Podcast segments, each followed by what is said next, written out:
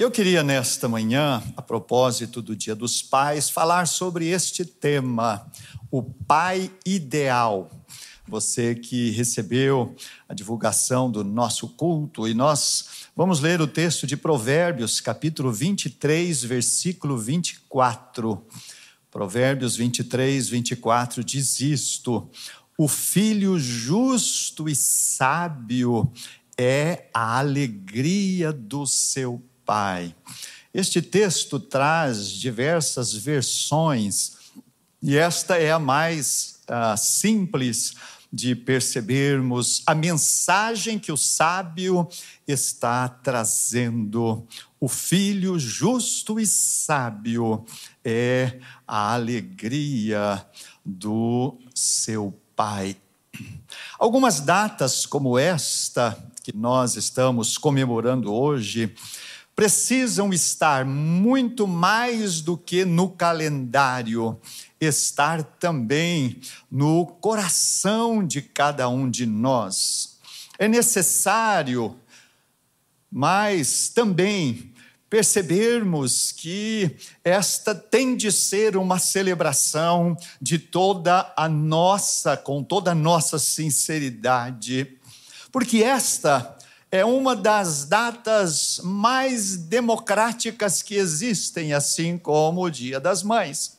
Porque todos nós tivemos o nosso pai, porque todos temos o nosso pai. Eu até faço aqui uma consideração uh, que é sujeita a contradições Aqueles que têm o seu pai falecido, Wesley falou do seu, eu perdi meu pai há 31 anos já. Talvez seja incorreto dizer: este foi o meu pai. Ele não foi, ele continua sendo porque até hoje a sua presença, a presença do meu Pai está em mim, por todas as sementes de disciplina, de ensinamento, de correção que Ele me deu, estão vivas, as lembranças de tudo aquilo que Ele foi. Meu Pai foi um grande, um excelente pastor. Ah, para os que eu diria filhos normais, o pai será sempre o seu pai. Nunca dizer ele foi, ele permanece sendo. Porque, irmãos, nós temos de entender que a paternidade, ela é referência da produção ou da geração. Mas a paternidade também, ela impõe alguns deveres o dever de cuidar, o dever de criar, o dever de educar, o dever de ensinar. Então, quando a gente fala em paternidade, a gente está falando não apenas daquele ser que ah, foi a razão da nossa existência física.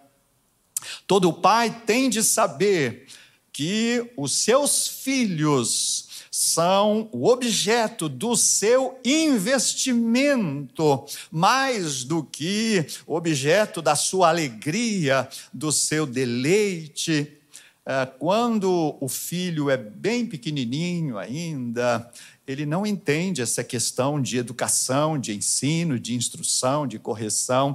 Então a criança é quase exclusivamente a razão de prazer e deleite. Mas quando começa a crescer, Aí é o tempo quando os investimentos nestas áreas precisam ser feitos.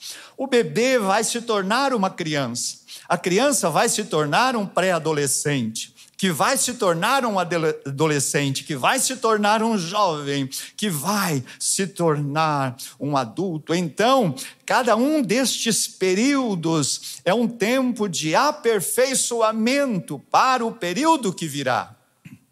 É no tempo da infância que os pais preparam os filhos para a pré-adolescência. É na adolescência que eles são preparados para a adolescência. É na adolescência que eles são preparados para a juventude. É na juventude que eles são preparados para a idade plena. Os filhos são como os pais o formam. Os filhos são exatamente como os pais os tornam Reclamar da educação de um filho é, na verdade, uma declaração da própria incapacidade ou incompetência ou falta de dedicação para educá-los. Eu já disse uma vez aqui e repito, eu tenho muita reserva com pais que reclamam da educação dos seus filhos, porque a educação que eles têm, eles obtiveram ali dentro do lar. O nosso tema então hoje é pai ideal. Como é sê-lo? Como devem ser os relacionamentos dos pais com os filhos, para que, conforme o texto, os filhos sejam a razão de felicidade, de alegria dos seus pais.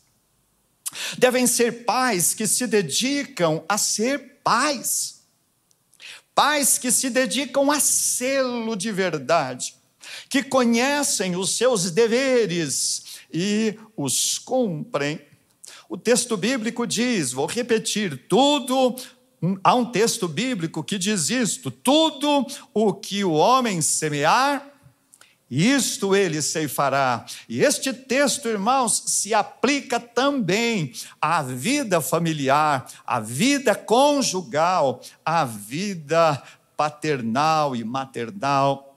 Então, quais são as atividades, quais são as características de um pai ideal. Alguns pais que estão iniciando a sua experiência neste campo, outros que estão há algum tempo e outros que serão no futuro. Então, entre muitas características, eu queria falar de algumas poucas que eu considero muito significativas para que os teus filhos, meus irmãos, no futuro possam dizer que você foi um pai ideal, porque o julgamento mais justo que você receberá será exatamente deles. Uma característica, eu não vou falar em grau de importância, mas de uma forma um pouco aleatória. A primeira característica que um pai que deseja ser ideal tem de ter é a característica do companheirismo. Ah, irmãos, como isto é significativo. Isto significa o pai ser sempre presente em todos os momentos, em todas as experiências, em todas as situações dos seus filhos. Ele ser o companheiro ideal, ele conquistar isto. Penso que os irmãos já ouviram esta ah, este fato é uma ilustração viva. Ah, uma tribo chamada Cherokee, lá nos Estados Unidos, não sei se esta tradição ainda se conserva, mas eu li que os, o, o índio, quando ele chega talvez 16 ou 18 anos, ele é promovido a homem. Ele deixa de ser um menino e passa a ser um homem. Só que para isto, ele tem de ser aprovado numa experiência. E a experiência é o pai levá-lo até um morro, um monte, ali dentro da tribo, e o menino tem de ficar com os olhos vendados durante toda a noite. E o pai. Ah, pede que ele se sente em alguma pedra, em alguma rocha, e ele tem de ficar toda a noite ali, não voltar para casa e nem tirar a sua venda. E, a segundo, o segundo compromisso do filho com o pai é que o menino jamais contará a qualquer pessoa a experiência que ele vivenciou ali. Imagine esta situação. O pai se despede do filho e ah, insinua descer do monte. O menino se senta e percebe pela venda que a escuridão chega. E durante a noite, ele, amedrontado, ouve sons de insetos, de animais, mas em nenhum momento ele se sente atingido e ele passa ali horas e horas vivendo toda a tensão daquela experiência. E o pai disse: Você só pode tirar a venda dos olhos quando você perceber as primeiras claridades do novo dia. E quando o menino percebe que já o novo dia raiou, ele então tira a venda. E quando ele tira, ele vê que o seu pai esteve ali ao seu lado toda a noite. Ele não sabia disto. É naquele momento que ele percebe isto. Foi o pai que impediu que o menino fosse atingido por qualquer ser estranho. Isto, irmãos, é uma figura de companheirismo eu quero que meu filho me considere um pai ideal, porque eu sou o melhor amigo dele e eu conquistei esta condição, esta condição de confiança. E nós temos de nos lembrar sempre disso, irmãos. Confiança não se impõe, confiança se conquista. Confiança é algo que é de alma para alma e se conquista com atitudes e ações que são dignas de referência. Por isso, nenhum pai pode cobrar confiança, mas deve viver de uma maneira a se tornar merecedor dela. Na infância e na adolescência, os filhos precisam de referência, eles buscam referência, ou seja, em quem eles mais podem confiar. Infelizes os filhos que vão encontrar isto na escola ou nos colegas do bairro, que às vezes podem ser má, más influências que terrível quando as referências são os heróis da televisão e a criança não quer se vestir como o pai, ele quer pôr aquela capa do seu super-herói. Que bom esse texto que está na palavra do Senhor. Ensina a criança. Você pode dizer bem alto isto, a continuação do texto. Ensina a criança. Este é o sentido correto. O texto não diz ensina a criança qual é o caminho. O texto não diz isto. O texto diz: ensina a criança no caminho. Você estando no caminho, ela vendo você no caminho que você está ensinando, no caminho do bem, da verdade, da justiça. Isto significa, irmãos, companheirismo.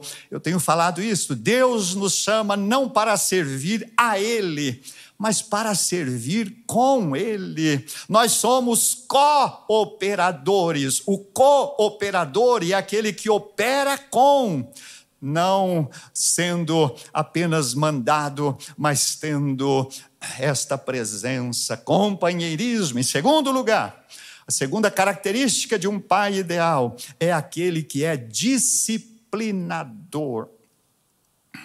Disciplinar, irmãos, não é punir, não é castigar. Às vezes a gente usa erradamente esta expressão. Você fica de castigo, eu vou te disciplinar. Talvez esta incompreensão possa trazer até dificuldades no relacionamento. Na verdade, disciplinar é ensinar a viver debaixo de regras, de regulamentos, de leis.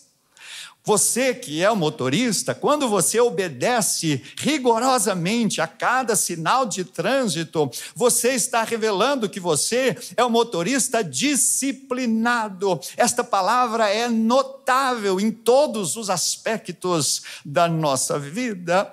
Disciplinado é alguém que cumpre os seus deveres, que respeita as orientações dos seus superiores. Irmãos, nem era preciso eu dizer isto. Filhos não nascem prontos, eles se tornam pessoas habilitadas. É, eles não nascem ah, entendendo as coisas que nós já entendemos. Eles precisam ser orientados, e isto significa disciplinar e o primeiro ambiente de disciplina é o lar. onde eles devem ser ensinados a respeitar os pais, os avós, os tios e todos os familiares. O respeito e a consideração têm de ser ensinados, porque o, o, a criança não sabe o que é isto. E aí, depois ela ser castigada se ela não cumpriu aquilo que ela já aprendeu. Aí será fácil esta criança disciplinada, depois ela respeitar os professores na escola, respeitar os policiais ah, na sociedade, respeitar as leis de trânsito, respeitar os direitos dos outros, porque dentro do lar ela foi disciplinada. Todo filho é um retrato do seu lar. Por isto, o pai ideal é aquele que considera isto, que entende isto, e ele não tem receio do seu filho ser entrevistado lá na escola ou em algum outro ambiente para ele falar acerca da família. Terceira característica, muito ligada a esta, é o pai ideal, é aquele que é uma referência para os seus filhos. Isto é, ele é um exemplo. E ele tem como o fato de ser exemplo o principal dever dele, o principal compromisso.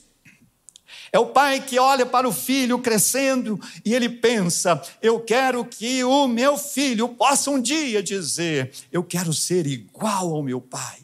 Ah, meus irmãos, que orgulho para um pai poder ouvir isto com sinceridade do seu filho.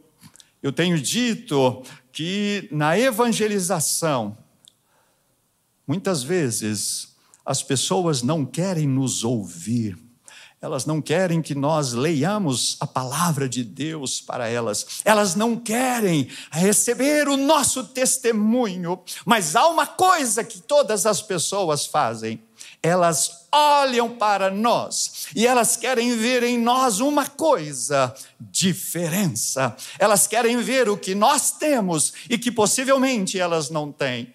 Não querem nos ouvir, mas elas nos observam. Meus irmãos, os nossos filhos são assim também, em uma certa uh, faixa etária eles são rebeldes, eles são desrespeitadores. Aí vem a questão da disciplina. Mas os nossos filhos estão nos olhando em todo o tempo, querendo aprender com nossas ações como eles devem ser é isto. Nós precisamos, então, por causa disto, pensar na importância de sermos referência.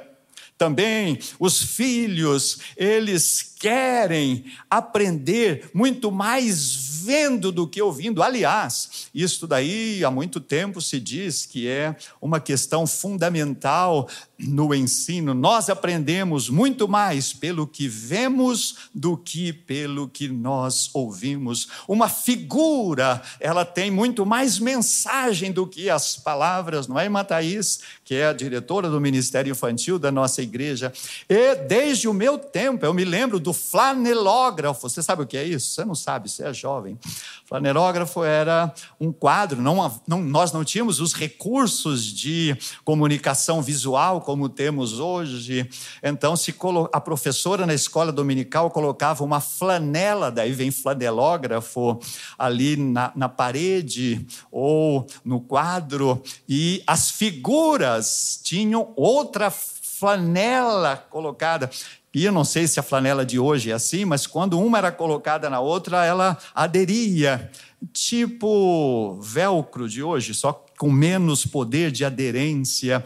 Então a professora ia ensinando lá no ministério infantil da nossa igreja e ela ia substituindo as figuras, porque o visual, repito, tem um poder de comunicação muito maior do que as palavras. Ser referência significa ser visto como alguém que pode ser imitado. A expressão Faça o que eu mando e não faça o que eu faço. Esta expressão nunca deveria ter existido, e muito menos dentro do lar ela pode ser pronunciada. Pais, saibam disto os teus filhos estarão sempre buscando uma referência para eles, especialmente na adolescência e na juventude. Que seja você a referência para o teu filho. Um, uma outra característica do pai ideal é que ele é um encorajador. Isto significa aquele que anima, aquele que estimula, aquele que incentiva. Fazer críticas é muito fácil. A pessoa nem precisa ter muita inteligência para fazer crítica, mas precisa ter uma capacidade, tanto racional, quanto emocional, quanto moral, para ser uma pessoa encorajadora. Há fases na vida dos filhos que eles demonstram uma coragem que realmente eles não têm. Eles apenas estão sendo um pouco arrogantes, eles estão expressando com mais vigor aquilo que de fato não existe. Há fases na vida em que os filhos, eles expressam uma determinação, uma ousadia que na verdade não existe neles. Muitas vezes, irmãos, eu tenho falado isto aqui, um pedido de oração é um pedido de socorro. Muitas vezes, um questionamento, por simples que seja, de um filho, ele expressa, na verdade, a sua insegurança. E nós, pais, precisamos fazer a leitura desta condição. Encorajar é também fazer o outro reconhecer os seus valores. Valores, irmãos, pessoais, valores íntimos, que muitas vezes o medo, ou a dúvida, ou a ansiedade podem abafar. E é nesta hora que, voltando à, à questão familiar, é o momento em que o filho está pedindo ao pai que lhe dê um pouco de encorajamento. Sabe aquela história do vai, filho, você consegue? A gente vê isso às vezes em competições. Às vezes o pai conhece a capacidade do filho mais do que ele mesmo conhece. Porque a cada momento, a cada dia, ou semana, ou mês, o pai está avaliando o, desenvol o desenvolvimento do seu filho. Ah, Conta-se a história, não é, de uma Olimpíada em que um jovem, só muito tempo, ele acabou chegando até o final, não ganhou medalha nenhuma, mas ele chegou ao final, porque o pai saiu lá da arquibancada e veio amparar o seu filho. Ele poderia ter dito: senta aqui, acabou suas forças, fica. Não, você veio aqui para isto, você não veio aqui para ser campeão, você veio aqui para competir e você vai chegar até o último momento desta corrida. Sabe, irmãos, nosso nossos filhos precisam ser encorajados, sobretudo dentro de casa. Muitas vezes é uma palavra, muitas vezes é um, uma atitude. Lembram-se quando o povo israelita estava saindo do Egito para Canaã? Começaram a haver reclamações e mais reclamações, e chegaram a Moisés. E parece que Moisés ali falou: gente, vamos, vamos ter um momento de oração. E aí eu falei um pouco sobre isso na, na última quarta-feira, no culto. E aí Moisés vai orar e dizer: Senhor, o que está acontecendo? Qual foi a resposta de Deus a Moisés? Por que clamas? Marche. Diga ao povo que vá em frente. Há o momento da oração, mas há o momento da ação. Há o momento do clamor, mas há o momento do encorajamento. E eu imagino que Moisés saiu da presença de Deus, foi lá e disse: Gente, sabe o que nós recebemos de Deus? Uma palavra de encorajamento. Lá atrás ele disse que nós chegaríamos a Canaã e ele estará conosco e nós vamos chegar. Vamos lá, gente. E dali para frente, o povo continuou seguindo. É tão bom a gente estar falando isso no dia dos pais, porque o pai é o sacerdote do lar.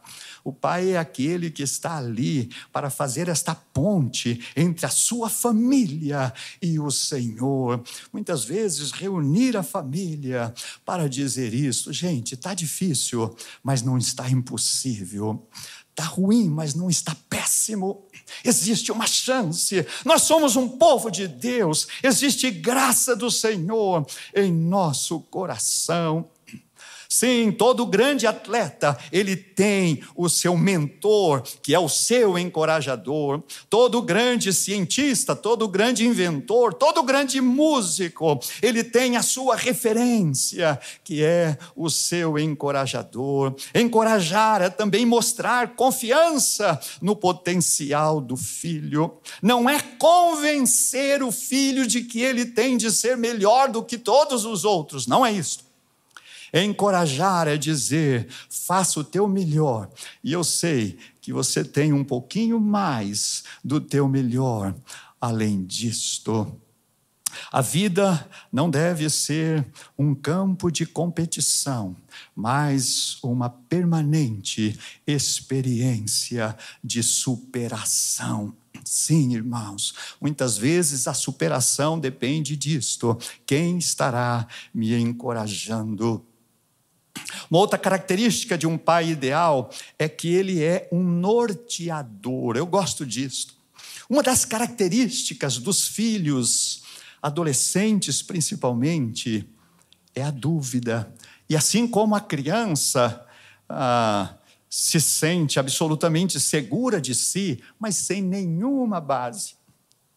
É comum, irmãos, até em adultos, eu, como conselheiro, perceber isto. Como a pessoa está tão segura daquilo ah, sobre o que ela está pensando, a afirmação que ela fez. Mas é como Jesus disse: é uma casa construída sobre a areia. Você que é pai de adolescente, saiba disto.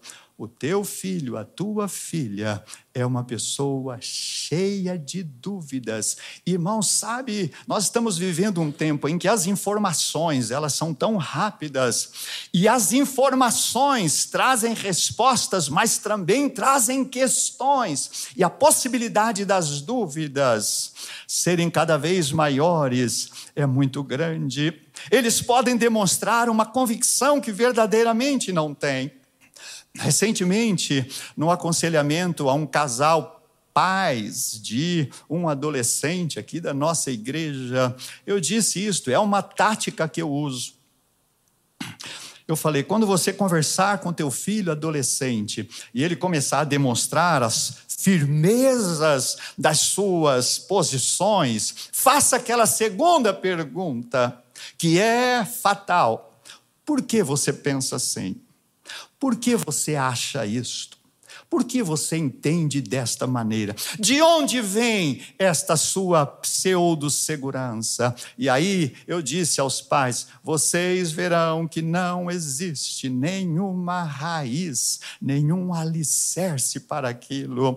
Na verdade, irmãos, é um pouco de auto-ilusão. A resposta do porquê é o que revela entendimento. Sim, nós vivemos numa sociedade de gente que faz muita coisa sem saber porquê. É antiga essa expressão, não é? Se pergunta a pessoa que vai num sepultamento: por que, que você pega a terra e joga ali no caixão? Não sei, eu vejo todo mundo fazer, eu também faço. Por que, que você, quando passa em frente uma catedral, você faz o sinal da cruz? Não sei. Eu aprendi a fazer assim. Sabe, meus irmãos, nós precisamos a cada dia buscar as razões das nossas iniciativas, dos nossos compromissos, Hoje nós temos pessoas que estão em diversos vieses, sejam eles ou políticos ou em relação a posições sociais. Nós temos pessoas que vestem a camisa de algumas campanhas ou até mesmo de algumas ideologias, mas as pessoas nem sabem por que estão fazendo aquilo. Por que, que você veio aqui? Porque falaram que tinha churrasco, falaram que tinha coxinha, pastel ou qualquer coisa. Eu então visto a camisa e grito mesmo, porque depois eu vou ter essa pequena recompensa. Sabe, meus irmãos, nós como cristãos, nós como famílias de Deus, não podemos ceder a este tipo de forma de ser. Nós não podemos permitir que os nossos filhos cresçam com sedimentem algumas posições com as quais eles não têm nenhuma base. Então o pai tem de ser um norteador. Dizer o que não significa que ele entende o porquê. Pai, fale sempre aos teus filhos o que é certo mas também o que é errado. Ele precisa saber o que ele tem de aceitar e por que ele tem de rejeitar o outro lado. Tem de falar o que ele pode, o que não pode, o que é lícito e o que é ilícito, o que é direito e o que não é direito, e dizer por quê, e dizer por quê. Se alguém perguntar para você, ah, por que você não faz determinadas coisas, por que você não assume determinados compromissos que você entende moralmente são incorretos, você vai dar que base para isso?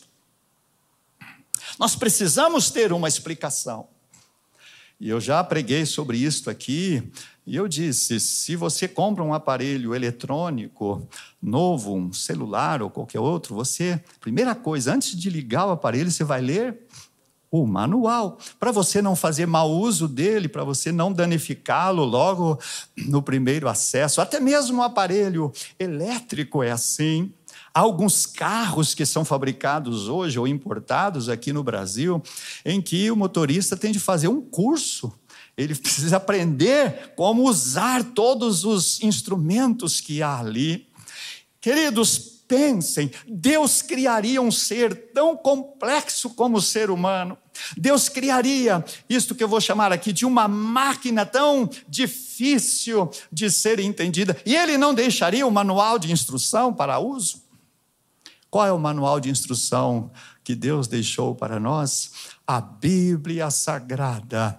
Então você tem de dizer: eu penso assim, eu ajo assim, meu comportamento é este, e eu fundamento isto na palavra de Deus, que é o manual de vida, que é o manual de vida que Deus, o Criador, deixou. Isto é uma resposta segura Provérbios capítulo 14 diz isto: há caminhos que ao homem parecem direitos, mas o final deles é a morte.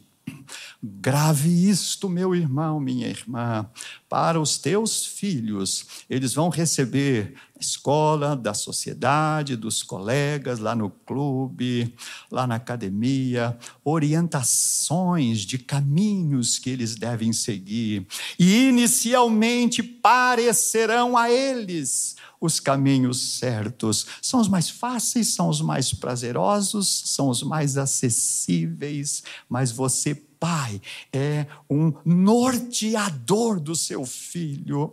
Se você o conquistou, se você é um pai que está presente, é companheiro, o teu filho dará mais ouvido a você e você tem de mostrar para ele, porque aquele caminho parece direito, parece compensador, mas o final dele é a morte. E finalmente, eu disse no começo, entre muitas outras possibilidades, o pai ideal é aquele que é carinhoso. E isso daqui eu falo com autoridade, porque toda vez que eu converso assim, num encontro como hoje, vou ter encontro com os meus filhos, quase sempre eles falam, principalmente minha esposa Sônia, uma das tuas características é o carinho. Eu acho, irmãos, que isto é uma virtude que todas as pessoas no mundo deveriam ter, porque o carinho é expressão de afeto, é expressão de apreço, é a melhor forma de você praticar o amor. Não basta amar, o teu filho precisa experimentar isto, a tua expressão. E quais são as formas de carinho? A gente pensa que fazer carinho é só alisar. Não é, não. Olhe lá no teu Google, você vai ver isto. Formas de carinho. É assim, o toque. É você manifestar pelo, pelas tuas mãos, através do toque, mas o abraço também é uma forma de carinho, de você demonstrar amor. O elogio é uma forma de você acariciar a alma da pessoa com quem você está falando. Você sabe o poder que tem um sorriso. O sorriso é também uma forma de você acariciar a alma do outro, porque ele está sentindo que você está alegre, satisfeito por estar junto com. O beijo é uma forma de carinho. Você, adulto, que tem um filho adulto, você já pôs teu filho no colo e começou a conversar com ele.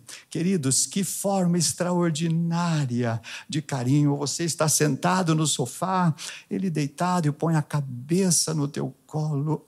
Meus irmãos, esta forma de demonstração de afeição, isto também faz parte do pai ideal. Pais, os teus filhos são carentes disto. Às vezes nós estamos reunidos em família, a minha família é uma enorme família de seis pessoas: eu, minha esposa, meu filho e a esposa, e minha filha e o marido. E às vezes a, a Nora e o genro, eles falam com a Sônia: Sônia, você deixou os teus filhos muito mal acostumados porque ela sempre foi extremamente carinhosa, fazia massagem nos pezinhos, mexia no cabelo. E aí, quando eles se casaram, o marido cobra da esposa. E a filha cobra do marido: olha, você não está fazendo como a minha mãe fazia. Numa, numa conversa assim, totalmente cheia de amor. É isto, irmãos. Isto é um meio poderoso de conquista. Expresse o que você realmente sente. Muitos filhos receberam até uma certa idade o carinho. Alguns filhos foram até um certo período abraçados, recebiam beijos, elogios, mas depois eles perderam isto. E saibam os irmãos, Perdas trazem consequências, inclusive perdas desta forma de proximidade. Os filhos se tornam, às vezes, ansiosos. Eu estudei sobre isto para falar estas coisas. Filhos que vivem ansiedade e até proximidade de depressão, porque eles não entendem, porque perderam esta intimidade com os pais. E talvez eles se perguntam: onde foi que eu errei para que os meus pais não me tratem mais como me tratavam antes? Sabe aquilo que muitas vezes a esposa reclama do marido ou o marido da esposa? Porque nós entramos nesta rotina tão ruim. Onde eu errei? Os filhos também muitas vezes pensam isto em relação aos pais. Por quê? Porque não continuarem fazendo as suas declarações de amor. O filho já está casado, tem 40 anos. Use estas expressões. Eu encerro voltando ao nosso texto: o filho justo e sábio é a alegria dos seus, do seu pai o filho justo e sábio. Teu filho não nasceu justo e sábio. O teu filho não sabe o que é isto até aprender, e é com você que ele tem de aprender. O pai ideal, vou repetir o que eu disse no início, é aquele que investe na vida do seu filho, é aquele que olha para o seu filho, e quando eu falo filho, estou pensando no termo genérico, filhos e filhas. Ele olha e diz: Eu vou investir para que eles sejam, como diz a Bíblia, sábios e justos, porque nisto estará a minha alegria. Eu desejo muito que todos nós, homens que estamos aqui, sejamos homens que tornem os filhos sábios e justos. Talvez você pense, puxa, meu filho já está adulto, já está grande, eu perdi a oportunidade. Nunca. Eu penso, irmãos, que a sensibilidade que nós humanos temos nos permite, sim. Eu já fiz esse aconselhamento a um pai aqui, há muitos anos, alguns anos atrás. Chame o teu filho, vai até uma pizzaria, um outro lugar, o que ele goste. Olhe nos olhos do teu filho. Peça perdão a ele por você ter sido negligente de algumas destas virtudes. Clame a Ele para que Ele possa te dar a oportunidade de você reconquistá-lo. Diga isto com sinceridade, ore bastante antes e você certamente irá conseguir isto. Sabe, irmão, se isto existe, não é, entre adultos, quando há este desejo de reconciliação, muito mais entre pais e filhos, esta virtude é possível. O meu desejo é que cada um de nós, pais, membros desta igreja, cada um de nós, pais que acompanhamos os nossos cultos, vocês que estão nos assistindo, que você tenha este propósito de escrever a história na vida dos teus filhos como um pai ideal. Que assim seja. Amém.